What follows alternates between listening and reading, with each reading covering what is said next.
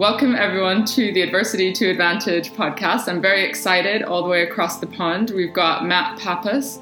Um, he is a certified coach and NLP practitioner specializing in uh, overcoming anxiety and trauma recovery, which is fascinating to me. And he's also a fellow podcast host and a mental health advocate. Welcome to the show. So good to have you here. Hey, Petra, thank you for having me on. I, I appreciate it. It's an honor. Thank you so much. Um, so, give us a little bit of context, context to you. What are you passionate about at the moment in, in work and in life?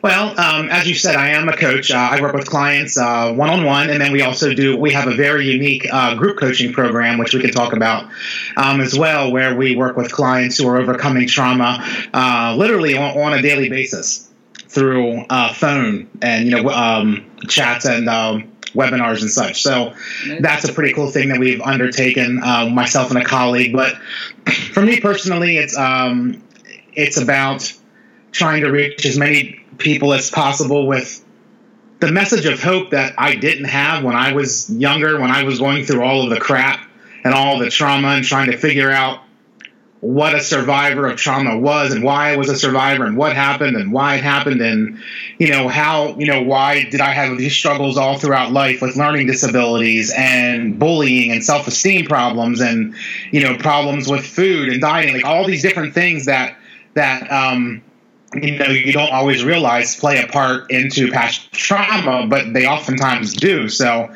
learning through all of that and um, has been eye-opening and very enlightening. So I really just try and uh, spend as much time as I can, um, you know, doing the podcast, working on the blog, working with clients, and just letting, you know, trying to reach as many as possible that being a survivor of trauma isn't a life sentence of misery, of isolation, of of being less than what you want to be, of being under the control of the person who traumatized you, or being uncontrolled or being in control of your past. So that's a a big part of it is, you know, so often we feel like, well, because we've always done this, or we're always doomed to do that, or something always works out this way, or, you know, all these things that we've said all our lives and we've been kind of programmed to think it's what we default to rather than defaulting to, let me see if I can try this. Let me undertake this new thing. Let me see how this works. How does this make me feel?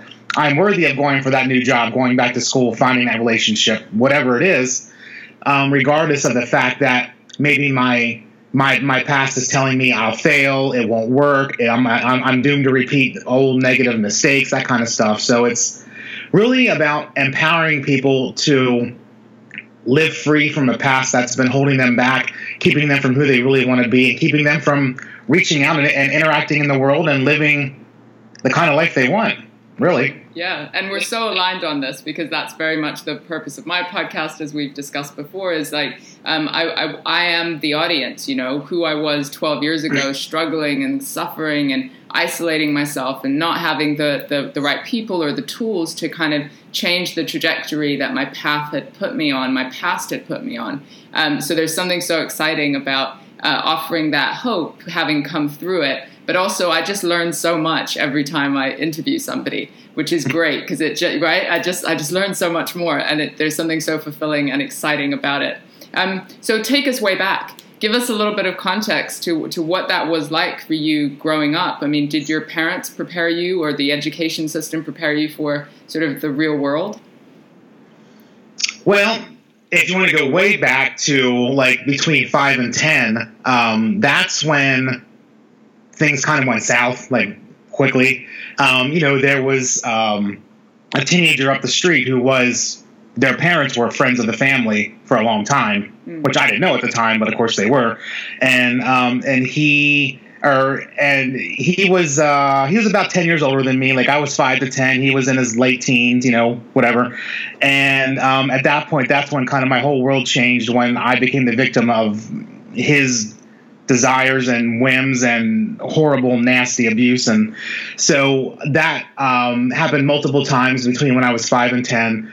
And then, so from there, just kind of unraveled to the point where I became super closed up, didn't talk to anybody, stayed in my room a lot, was very isolated, felt very ashamed, very afraid, um, very um, alone most often.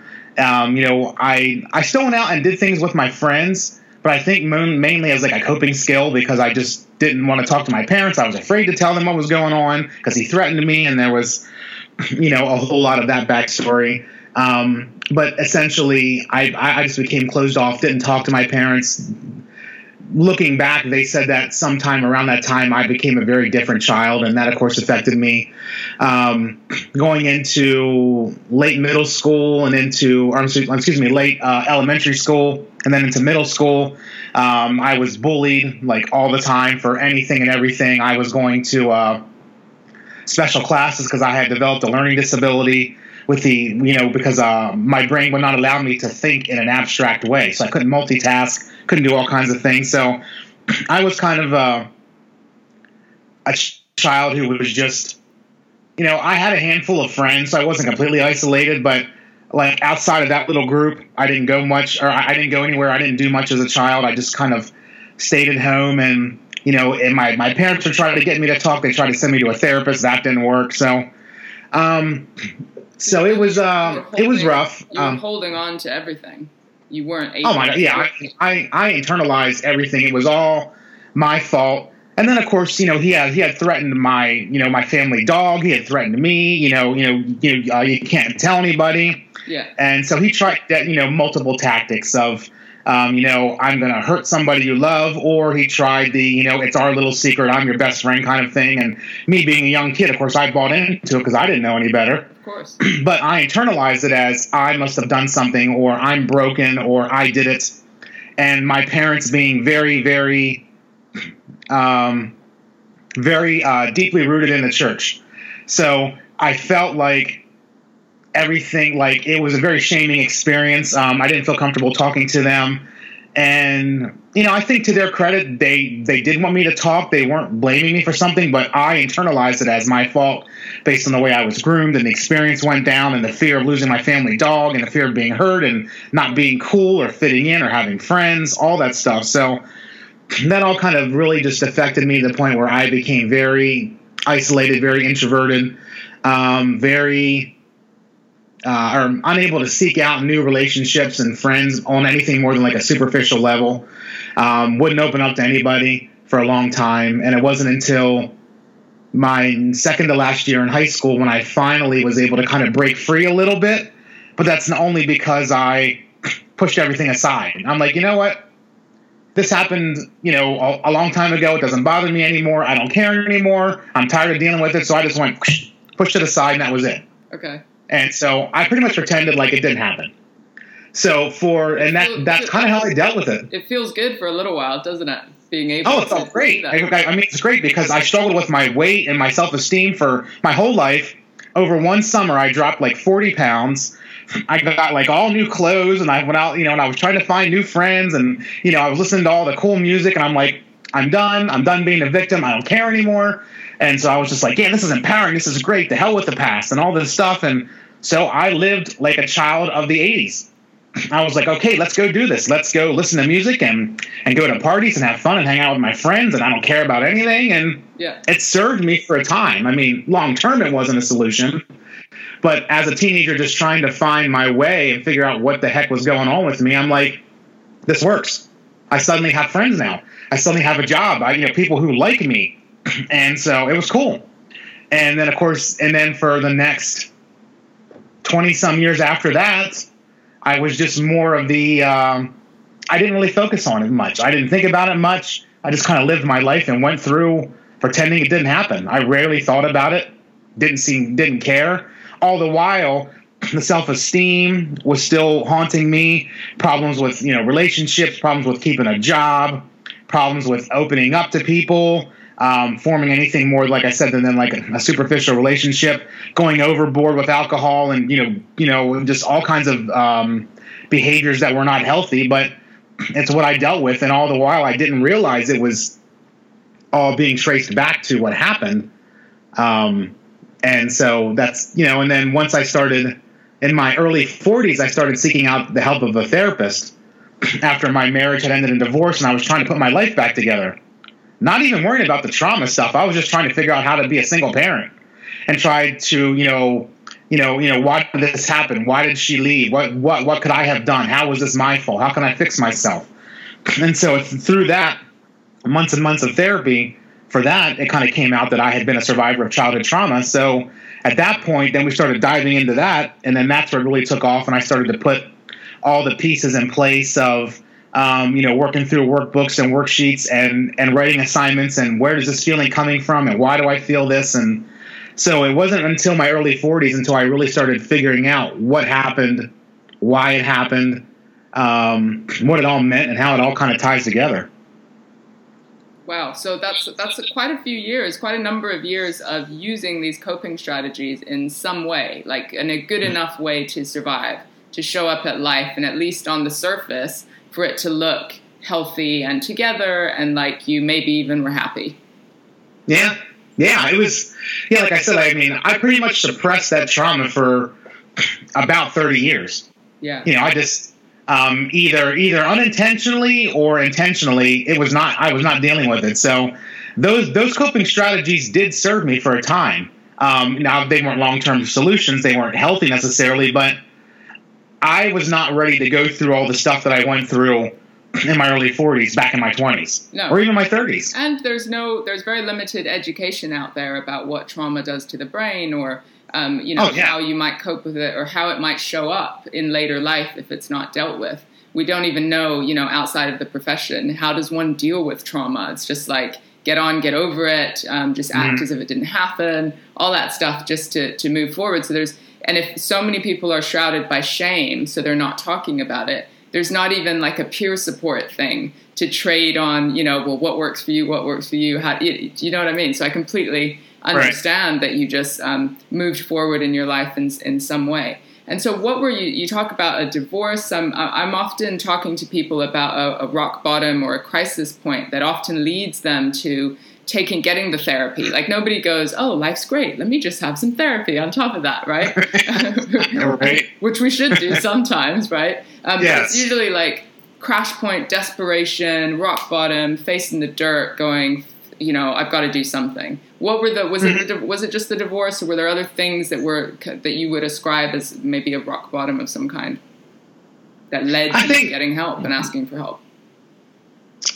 Uh, the divorce was kind of the the deciding factor, I guess, um, because I think when that happened, because it had been my second divorce, so I had had this happen a second time. Right. So that was kind of the situation where something's got to give right now. And I mean, I, I was still seeking help thinking it was my fault. Like, I should have done something better. I didn't give her enough. I could have done more things. Or, you know, I didn't do enough of that. Or, you know, so I was still internalizing it my fault. But between that, um, you know, understanding that, you know, there was um, another child here that, you know, we had to kind of work out and be a single parent with again. And, all the custody things and the finance and you know what do we do with the house and all the stuff that goes into it. I was finally like all right i've got to figure out a way to fix myself. So i'm like okay it probably wouldn't hurt to go see a therapist. Maybe she can help me and so you know like on my intake form it was all about the relationship and what i did and why she left and what i could have done and how this was my fault and fix me and all the stuff that i'm sure others have written yeah and so i was pretty much just at the bottom of I'm in a pattern of that's not good, that's not healthy, that that that's finding me alone again. Clearly there's something wrong. It's probably my fault, but even if it's not, I got to figure out what it is. So it was that, and then of course, you know, everything that that that comes into play when you get divorced. Like I said, with with the other issues with family and children and finances and houses and stuff. So stressful anyway. Right? Um, yeah, so it was overwhelming, and I was just like, okay, um, I'm, I'm going to go find a therapist. I'm going to tell her what's happening. Maybe, maybe, maybe she'll give me a pill. Maybe she'll give me something I can do, some kind of weird chant or meditation that I can do and fix myself. Yeah. I mean, literally, that's what I went in because I think, you know, outside of talking to a therapist when I was a kid, I hadn't seen one. You know, I didn't know much about it, didn't really care, didn't affect me, wasn't part of my life. So I didn't know anything about what therapy was other than what you saw on television. So, um, so that was kind of it. It was just I'm divorced in my early 40s. Um, and now what do I do with my life? How do I figure out what to pick up the pieces and move forward? So if I'm able to get into a relationship again, how can I not repeat the, the mistakes of the past was kind of my mentality going in. Yeah. So you were kind of forced into a position where you thought, I can't be doing this again, like maybe for a third time, or, or the fear stuff of let me just uh, fix myself, thinking that it would, it would be like a step one, two, and three finished. I was right? hoping. Yeah, yeah, one I'm like, okay, I'm going to a therapist for six months. I'm going to be healed. It's going to be great, and I'm going to go find a new, you know, a, a new relationship and a better job and blah blah blah. And Happy. of course, it didn't work out that way, but that was what I thought going in. Of course. So, what was the process then? You you obviously stayed in for, for a while, began to connect the dots around the tra- the, the origin of, of, of trauma. I mean, was your therapist a, a trauma specialist? Because obviously you're going there for relationship support, or did you end up Mhm. having like how did that work? Um, yeah, I mean, she was she was trauma informed. Fortunately, I didn't realize at the time what that was or why it was important, Yeah. but she was trauma informed. And so, you know, and we didn't start talking about that initially. It wasn't that you know the main topic. Um, so we started talking about you know um, working through relationship books and strategies and you know finding myself and you know realizing what I'm about and trying to show me it wasn't all my fault and the things you normally work through. Sure. Um, so I stayed in there for seven. It wasn't. I was work. We were doing that for several months, about six or seven months ish. And then, of course, during during a random writing assignment at one point, um, I had written out that I was a survivor of trauma. You know, something happened to me when I was a kid. And then she was like, and we were. I was reading through a writing assignment during a, a session, sitting on her couch, and she was like, "Whoa, stop! Wait a minute." So we went back and I read that again, and then we kind of shifted gears and started diving into that. And then we worked on through like workbooks like The Courage to Heal, and we started learning DBT skills. And you know, she was doing cognitive behavioral therapy with me, and we were trying to put all the pieces together and go back and and and you know revisit those situations and do trauma narratives and all the stuff that you do.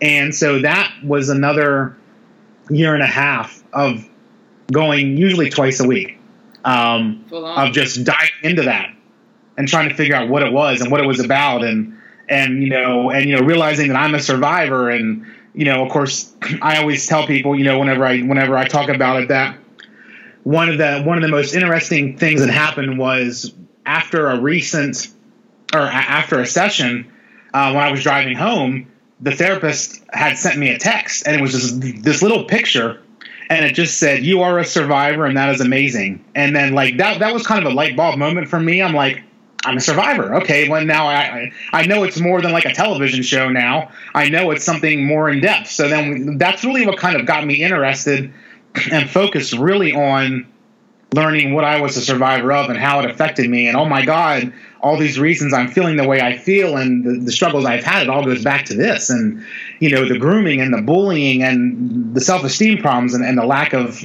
of of you know uh, fostering relationships and all the things that uh, go through. So it, it was a therapy for several years, uh, about two and a half, three years, um, of, of of working through various things to where I finally got to a point where. I felt I felt like I had a pretty good understanding of what was going on. I was making great strides.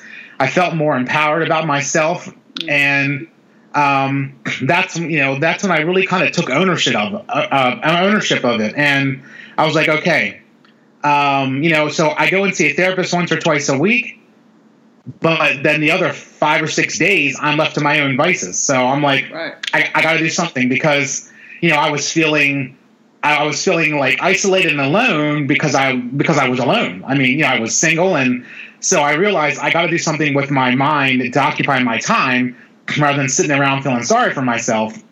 So I started reading books, watching videos, um, started journaling, and really just kind of started taking my recovery into my own hands and saying, okay, what else can I do? What else can I learn? So I was following people on social media. I started writing more in my journal every day. And then um, I began to take my journaling uh, onto a blog.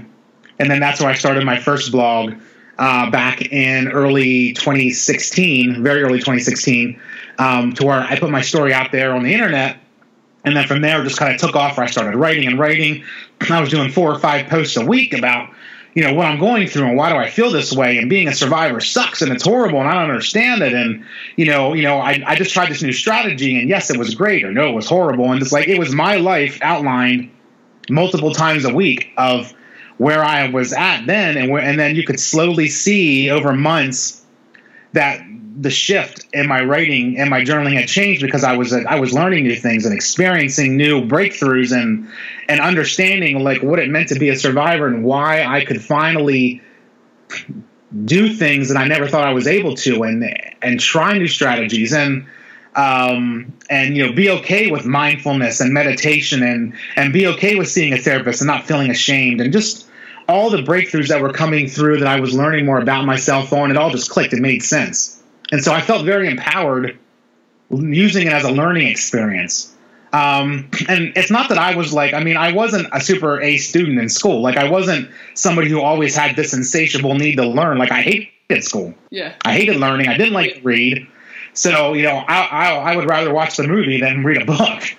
So, but I found it very empowering to learn about myself to learn about the brain and how the brain is affected by trauma and what neuroplasticity was and how anxiety starts in the brain why it starts there and, and how, you know, eating disorders and, and self-esteem, how that gets traced back to childhood trauma and all these different things that just made sense for me really helped me to understand myself better.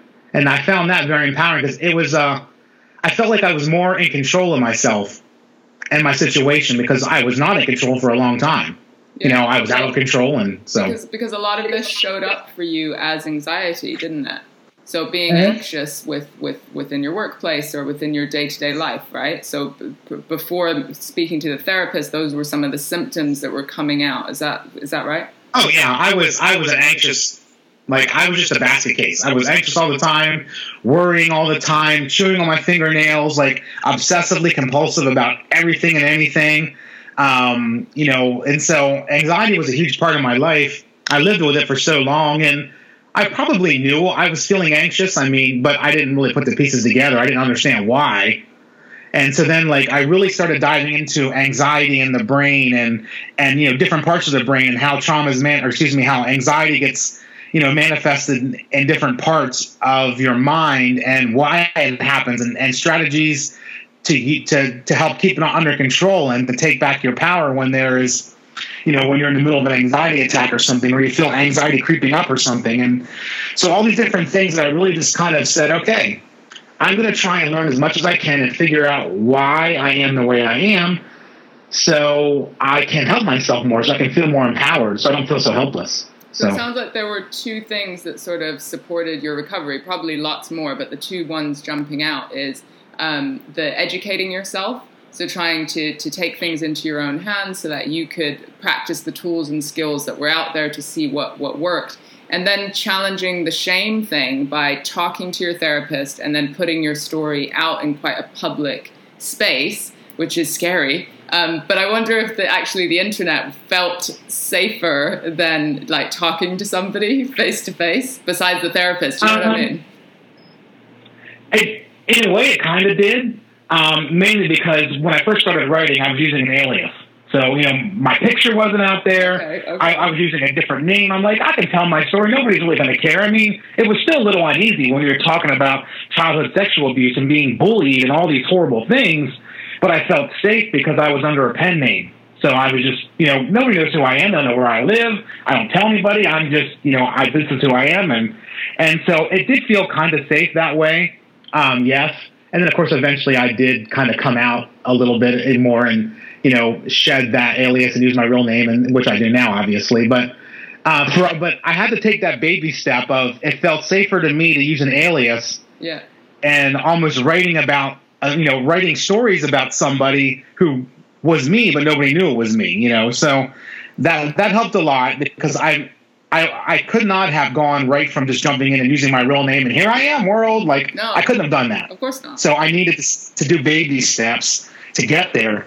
Um, and so, but yeah, and then the other part, of course, is the education. Like, you know, we, we talk about so much how, how labels are stigmatizing. You know, you know, you don't want to label somebody, you don't want to judge somebody, which it's fine, which is true. But when you can put a name to something or a definition to something or a label on something and you know this is why i feel anxious and you know what does this term mean well things don't seem so scary when you can call it something you know i mean it's it, for me it's more of okay i've been feeling all these different ways and i have no idea why well now i know that that's dissociation and that's a different part of anxiety and this is um, you know, part of PTSD and all these different things. So now I'm realizing, is now I was realizing that if I can call it something, I can research it more, I can understand it more, and I can figure out a way to work through it. So educating yourself by by you know finding reliable resources, reading books, watching videos, that kind of stuff, it's incredibly helpful because you know, it lets you know that you're not alone because obviously other people have dealt with it. Yeah. It gives you real world strategies and ideas and, and ways that, that you can work through it. It gives you hope that there is light at the end of the tunnel and that you're not going to be the same way forever. Um, and, and plus, it's just it, it's empowering to learn about yourself and to figure out why you are the way you are, so you can take steps to change the things that are in your power to change, and to be okay with things that maybe you can't change. And so, obviously, you are in a position now where you have your podcast platform, you're coaching people, your your your message is really out there of hope and supporting others that have gone through similar things. Looking back on your trauma and the adversity that you faced, it sounds horrific when it has to do with the things you're describing. But do you have some kind of gratitude for that journey that you've been on that's led you to this place of sort of purpose and giving back? Um, yes and no. I, I think I think you always have to be careful because you don't ever want to be, you know, I'm glad I was traumatized or I'm glad I was, I, you know, I mean, we don't, we're not ever happy about that. It's not a good thing. No. but, um, I am grateful for the journey that got me here to a point where I can deal with it better. You know, um, understanding that it was a, it was a, something that took a long time and that you know everybody's journey is different. And for some people, it might take years and years, it might take decades. Everybody's different, so it was. I'm grateful in that I was able to get to a point where I could learn it and and radically accept what happened, and then use it to my advantage to understand myself, to uh, to be able to formulate goals and work through strategies in life of things that I can achieve in spite of being a survivor. Um, so in that sense, yeah, I'm I'm glad that I went through the journey that I did in the way that I did, because I, you know, therapists tried to force me to talk about things in my late teens and twenties that I wasn't ready to go to. So I just shut them down. I'm like, I'm not talking about it. I don't care. It doesn't bother me.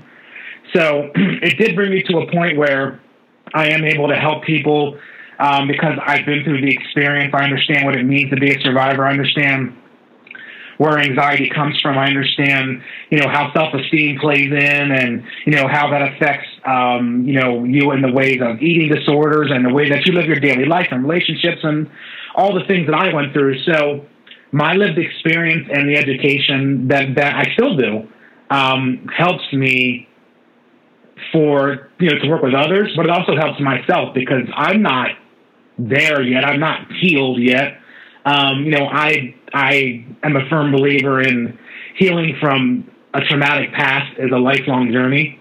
So you're always learning about yourself. You're always adapting. There's always going to be some kind of new memory that comes up, or a trigger that happens, or you know maybe a random flashback here and there. That even if I've got everything under control and things are going fine, something's going to come up eventually based on what happened in the past. And so but now I'm more readily available to deal with it in a healthy way and in a way that is understanding and compassionate and doesn't just have me pushing it aside, yeah. um, you know, like I used to do. Absolutely. And so, um, on that point, what sort of habits and routines do you try to put in place for yourself on a good day? Get, bearing in mind that we all have good days and bad days as far as how this works, but you know, on a good day, what are the things that really support you in maintaining uh, you know, the, the place that, that you've gotten to?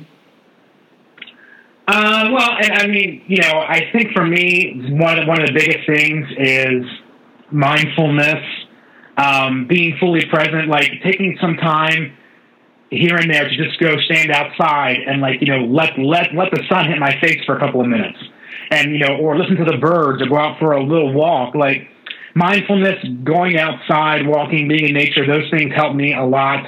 Um, I do them as often as I can. Um, music is a big thing. Listening to the music that I like um, is really inspiring as it is relaxing. Um, so I use music a lot. Um, you know, I play music. I listen to it. The mindfulness. I like to read. Um, and I, like, and I'm not an avid reader, as in like you know I, I can read a book in two days. Like it takes me a couple of months to read a book. Yeah. Because I have to read it slowly. I have to go back and reread because I dissociate when I'm reading, and I've got to go back and and you know understand it. So it takes me a while to read, but I enjoy it because when I can get to the last page of that book on my Kindle, I'm like celebrating. I'm like, I, I just read another book. I learned something. So it's very um, empowering to learn because I read a lot of self help books. I don't read a lot for pleasure in the sense of you know reading spy novels or fiction or sci-fi or something. I, I it's just not me. Yeah. I read more of the self-help, understanding your brain types of books, and but um, that that really helps me a lot. Um, having a safe support system of a handful of people who I trust who know something about me. Um, that you know, if I'm having a rough day, I can text them or give them a quick call.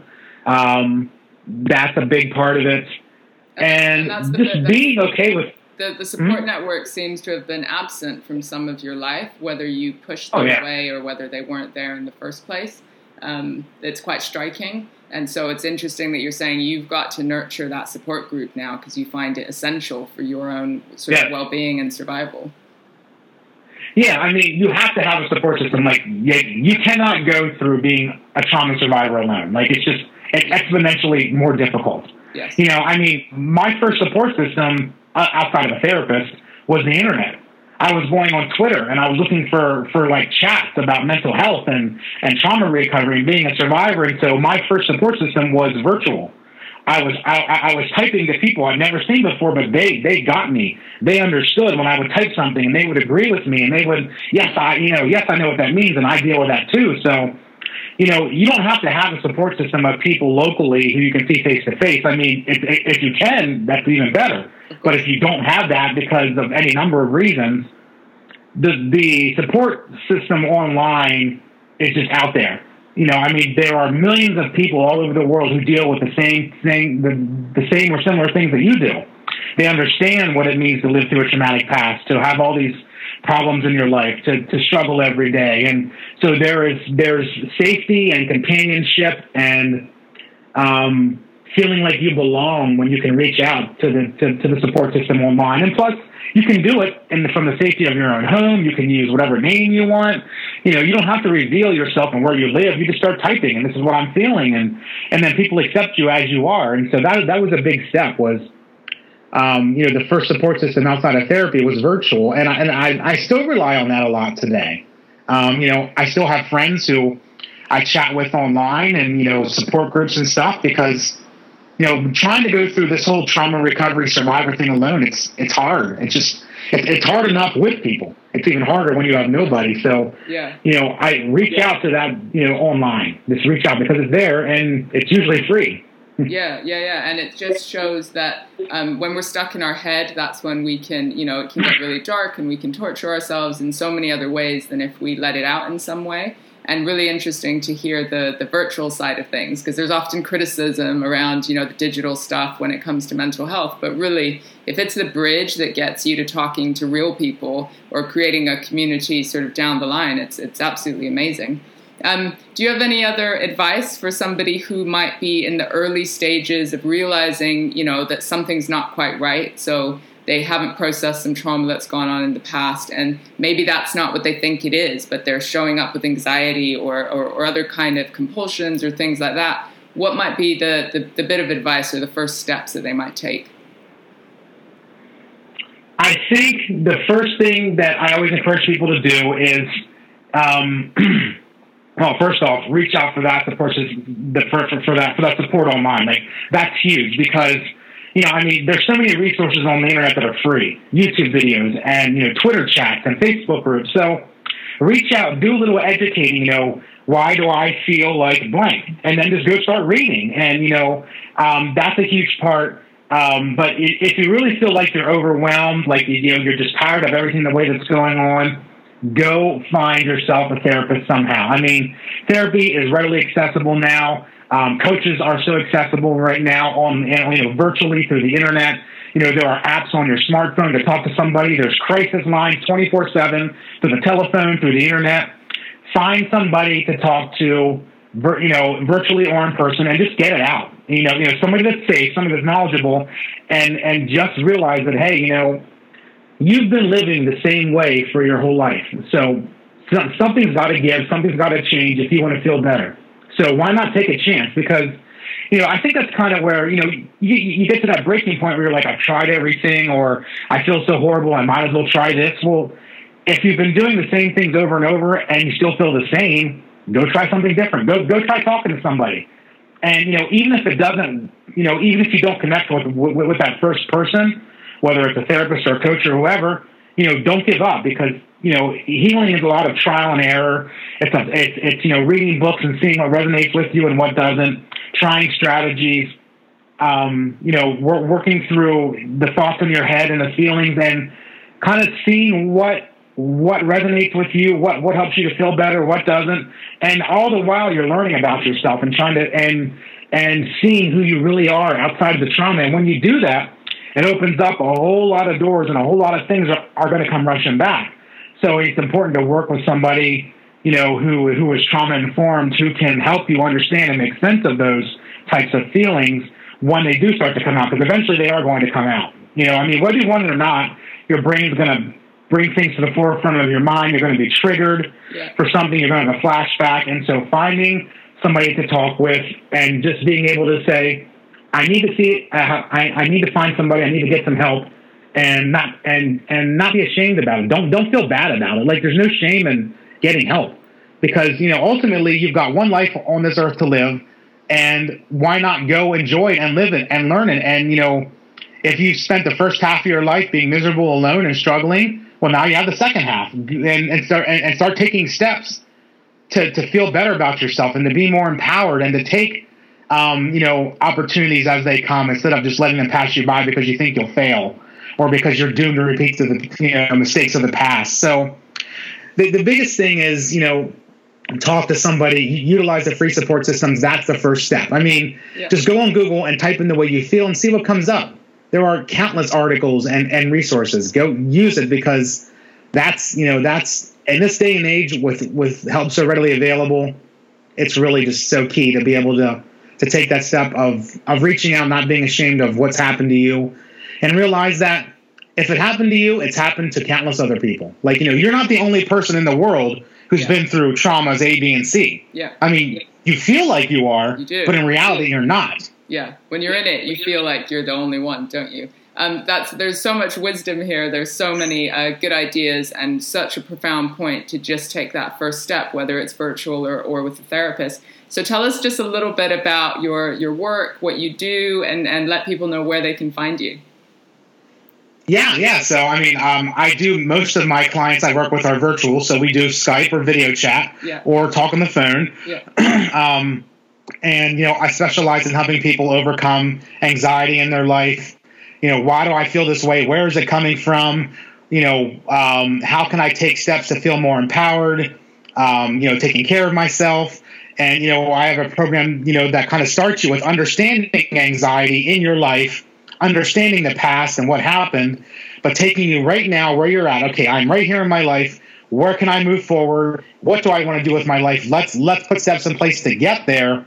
Understanding how all this stuff over here helped or um, affected us in some way. So you know, we take positive steps forward with the understanding of how the past affects you and and then you know we we put in place things that you can do on a daily basis to help you overcome all those negative feelings and things that are holding you back. And so um, that's a big part of what I do. Like I said, one on one and then group coaching, where we have a new initiative where we are having calls every single day, seven days a week, 365 days a year wow. for 45 minutes, wow. where you can join yeah. through your smartphone, through your telephone, through your computer yeah. And it's very low price, very, very, very uh, affordable, low priced, easily accessible. We have one call now that that starts at 8 p.m. Eastern.